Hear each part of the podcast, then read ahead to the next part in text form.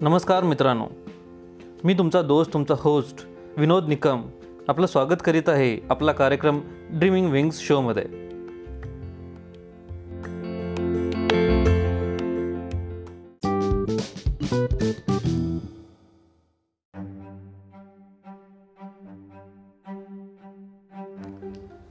भाग तीन. गौरीबरोबर व्यंकटेश लालबागला आले. तेव्हा संध्याकाळचा थंड वारा वाहत होता. आरोग्याचे महत्त्व जाणणारी सगळ्या वयाची माणसं लालबागला यायची. केवळ प्रेमिकांच्या किंवा म्हाताऱ्यांच्या विरंगुळ्याचे हे स्थळ नव्हते.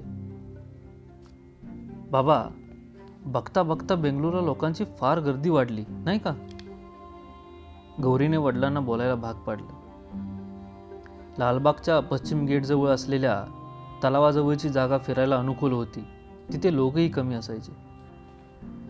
तलावाजवळ असलेल्या सिमेंटच्या रस्त्यावरून चालताना व्यंकटेश म्हणाले अगं गौरी ते साहजिकच आहे ना? आधी मी एकटाच येत होतो आता माझ्याबरोबर तू आहेस. अशीच संख्या वाढली आहे. बाबा तुम्ही कितीतरी गावं हिंडलात. मग याच गावात का सेटल झालात? बाळा खरं सांगायचं तर आम्हाला आपलं असं वेगळं गाव नाही. म्हैसूरच्या सीमेवर जर्गनहळ्ळी नावाचे खेडेगाव आहे. ते कोणत्या तालुक्यात आहे ते मला माहिती नाही. बहुतेक माझ्या बाबांनाही त्या गावाबद्दल फारशी माहिती नसावी. म्हणून कुठेही राहिलो तरी ते आमचंच गाव असं आम्ही मानलं. बाबा आपले नातेवाईक फार कमी आहेत ना? आहेत ते सगळे आईकडचे. तुमच्या नातेवाईकांना मी बघितलेलंच नाही. हो माझ्या आजीचा एकुलता एक मुलगा म्हणजे माझे बाबा. त्यातून आजीनं बाबांना फार गरिबीत वाढवलं. तेव्हा कोणी मदत केली नाही म्हणून परिस्थिती बदलल्यावर आजीने कोणाला जवळ केलं नाही आणि आम्हालाही कोणाकडे पाठवलं नाही. तुमच्या आईच्या माहेरी? गौरी माझी आई म्हणजे अगदी साधी. तू बरेच वेळा आईसारखी वाटतेस. तिला बोलण्याचं स्वातंत्र्य पण नव्हतं. तू कितीतरी बोलतेस. ती फार हुशार होती. पण घरात आजीचाच अधिकार होता. तो काळ तसाच होता. म्हणून मन्यानी विणणे रांगोळी काढणे चित्र काढणे यातच आई तिचा वेळ घालवायची. बाबा तुम्ही आजीशी वाद का घालत नव्हतात? बाळे. मग मी पण तुला विचारतो की तू आईशी वाद का घालत नाहीस? सांगितलेली गोष्ट ऐकणारे लोक वेगळे असतात आणि न ऐकणारे लोक वेगळे असतात. माझी आजी तुझी आई न ऐकणाऱ्या लोकांपैकी. त्यांचं बोलणं म्हणजे काळ्या दगडावरची रेग संसार नीट चालावा असं वाटत असेल आणि समाजाने मनात राहायचं असेल तर गप्प राहणंच बरं. व्यंकटेश खिन्न मनाने म्हणाले ते विसरून गौरीने बोलण्याची दिशा बदलली. बाबा तुम्ही तुमच्या बाबाप्रमाणे रेल्वेत का शिरला नाहीत? माझे वडील माझ्यापेक्षा हुशार होते. सगळ्या परीक्षामध्ये ते पहिल्या नंबरवर असायचे. म्हणून ते त्या पदासाठी योग्य होते. सगळी गावं फिरून फिरून आम्ही कंटाळलो होतो. माझ्या वडिलांना पैशाची नेहमी चणचण असायची. म्हणून जिथे जास्त पगार मिळेल तिथे काम कर अशी आजी म्हणायची. पण माझी आई तशी नव्हती. पोटापुरतं असलं तरी पुरे असं ती म्हणायची. जुन्या आठवणी काढता काढता बापलेक तळ्याभोवती फिरून आले होते. आता ग्लास हाऊस समोर फिरायला गेलो तर दादरच्या फुटपाथवरील गर्दीसारखी गर्दी असेल हे जाणून ते दोघं तिथूनच परतले. बाबा आई घरात राहिली असती तर आपलं घर खूप वेगळं असतं ना? सदोदित बँक शेअर्स याबद्दल बोलणाऱ्या आईचे वर्तणूक आठवून गौरी म्हणाली. गौरी तसं नाही आहे शांता घरात राहणारी नव्हे. माझे आई वडील वारल्यावर एकदम आकाश कोसळ्यागत झालं. तोपर्यंत व्यंकटेशला काय कळतंय? लहान पोरगा तो. असं आजी आई बाबा म्हणायचे. पण घराचा मालक झालो तेव्हा जबाबदारी कळायला लागली. मग त्यावेळेस आजोबांनी मदत केली असेल? हो. तुझ्या आजोबांना व्यवहार चांगला कळतो. म्हणूनच मला मिळालेल्या लोनमध्ये बसनगुडीमधल्या फ्लॅटवर कमर्शियल बिल्डिंग बांधली. पैसा आणि प्लॉट या दोन्ही गोष्टी आमच्याच होत्या. पण विचार मात्र त्यांचे होते. त्या दोन्ही इमारती खाजगी कार्यालयांना भाड्याने देण्याचा विचारही त्यांचाच. ज्यावेळी आपण जयनगरमध्ये राहायला आलो तेव्हा तू लहान होतीस. गंगा तुंगा ह्या दोन्ही इमारतींच्या वर्षाचं भाडं तीन लाखापर्यंत जायचं. पंधरा वर्षात घेतलेलं कर्ज फिटलं. एक सॉफ्टवेअर कंपनी भाड्याने ठेवली. तर वर्षाकाठी वीस लाख रुपये भाडं मिळतं.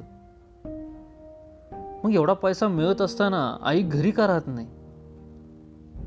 अगं मग मी बँकेतली नोकरी का सोडली नाही अजून? येणारा पैसा परत गुंतवून वाढ लावला तो तुझ्या आईनं. पुढे तीच सवय झाली.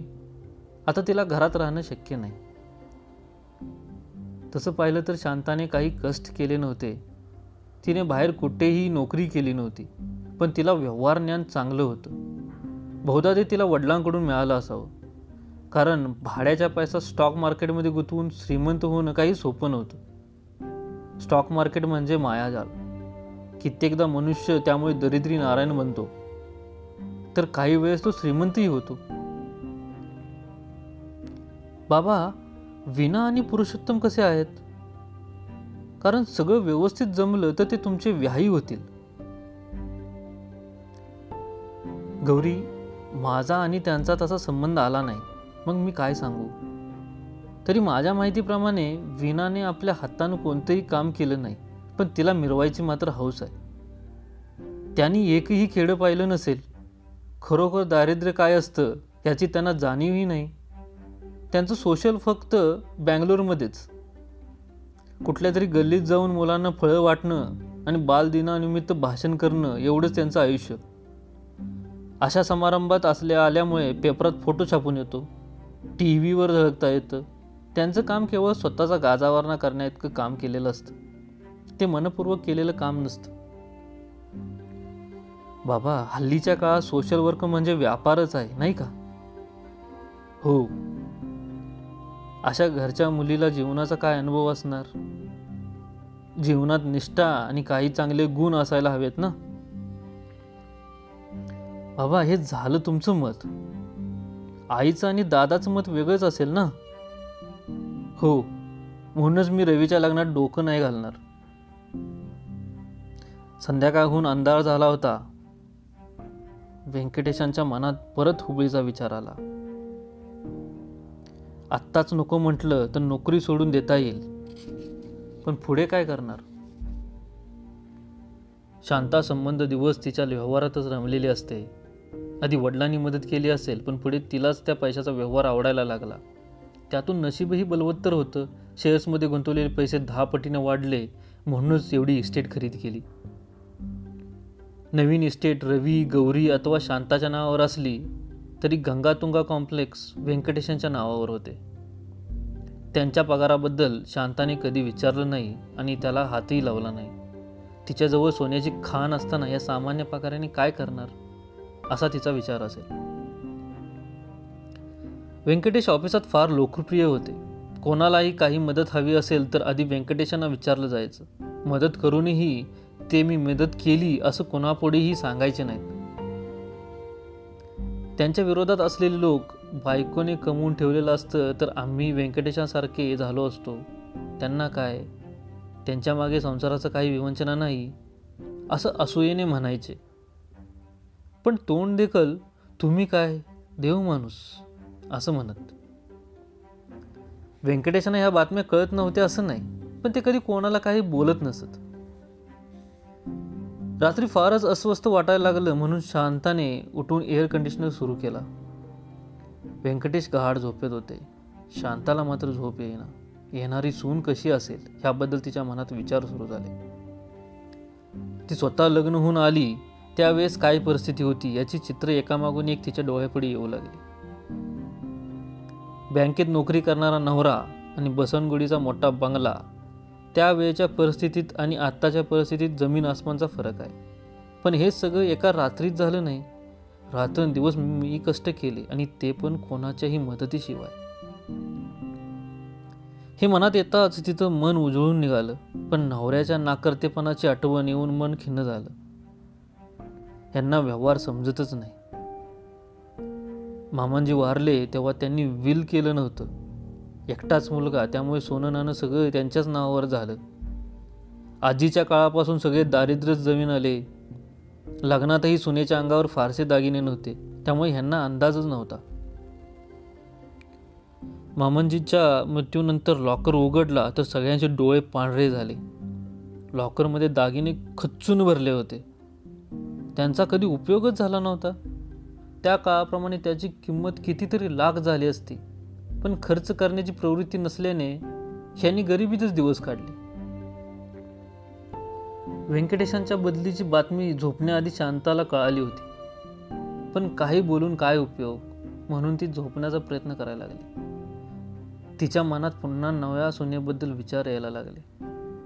आपण इतके कष्ट करून मिळवलेला पैसा तिला कोणताही प्रयत्न न करता मिळणार आणि रवी त्यात भागीदार होणार. हा विचार मनात येऊन सून घरात येण्यापूर्वी सुनेची तिला असूया वाटायला लागली. एवढंच नाही तर रवी आता आपल्या एकटीचाच राहणार नाही या विचाराने तिला सुनेचा रागही आला आणि तिची भीतीही वाटली. नवऱ्याला उठवून आपली भीती त्याला सांगावी असं तिला वाटलं.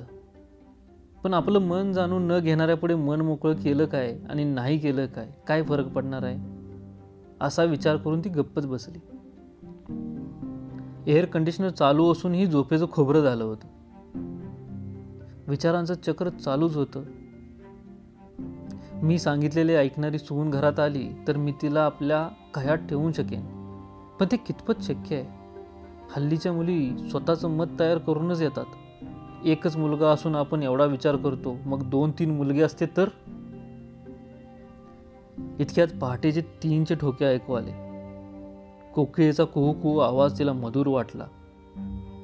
आदल्या वर्षी मुलगा स्वित्झर्लंडला गेला असताना त्याने तिचा वाढदिवस लक्षात ठेवून प्रेझेंट आणल्याचं आठवल्यावर तिचं मन भरून आलं आणि हळूहळू डोळे मिटायला लागले. पहाटे पहाटे डोळा लागल्याने शांत शांता उशिरा उठली. ती आंघोळ करून बाहेर येईपर्यंत बाप लेक दोघेही बाहेर जाण्यासाठी तयार झाले होते. नवरा ऑफिसला जाण्यासाठी आणि गौरी कॉलेजमध्ये जाण्यासाठी. त्यांनी स्वतः हुबळीच्या बदलीचा विषय काढला नाही तर आपण याबद्दल विच बोलायचं नाही असं ठरवून शांता कॉफी प्यायला लागली. व्यंकटेश म्हणाले मी आठवड्यात हुबळीला जातोय. सहा महिन्यानंतर ट्रान्सफर घेऊन परत बेंगलोरला येता येईल असं हेड ऑफिसचं म्हणणं आहे. तू माझ्याबरोबर चल असं व्यंकटेश तिला म्हणाले नाहीत आणि शांताने येऊ का असं विचारलं नाही. तिथं कुठं जाणार? माझी मैत्रीण सुनीता पाटीलचे आई वडील हुबळीला असतात. त्यांना मी सांगितलेलं आहे. सहा महिन्यांचाच प्रश्न असेल तर जरूर काहीतरी करता येईल. तुम्ही या असं त्यांनी सांगितले. गौरीनेच आपल्या आईवडिलांच्या वतीनं उत्तर दिलं. म्हणजे बाप लेकीने ठरवूनच सगळी व्यवस्था केली होती. त्यात तिला कुठेच जागा नव्हती. हे शांताच्या शांताच्या लक्षात आलं. कार घरापुढून निघाली इतक्यात टेलिफोन वाजला. भाईसाहेब रवीसाहेब बोलतायत. असं नंजप्पाने सांगताच मनातले फालतू विचार झटकून शांता फोनकडे धावली. गौरीला आईबद्दल द्वेष नव्हता पण तिचे विचार वेगळे होते. जीवनाकडे बघण्याची दृष्टी वेगळी होती. त्यातून मेडिकलला गेल्यावर जन्म मरण रोग अपघात हे सगळं बघत असताना पैशाची हाव असणाऱ्या आईबद्दल तिला राग यायचा. महत्वाकांक्षा नसूनही नेहमी आई पैशामागे का धावते हे तिला कळेनसं व्हायचं. देवाने काहीच कमी केलं नाही मग आनंदात का राहू नये? आनंदात राहणाऱ्या माणसाला रोगापासून नक्की मुक्ती मिळते. असा विचार करता करता गौरी कॉलेजच्या पायऱ्या चढायला लागली. भाग तीन समाप्त.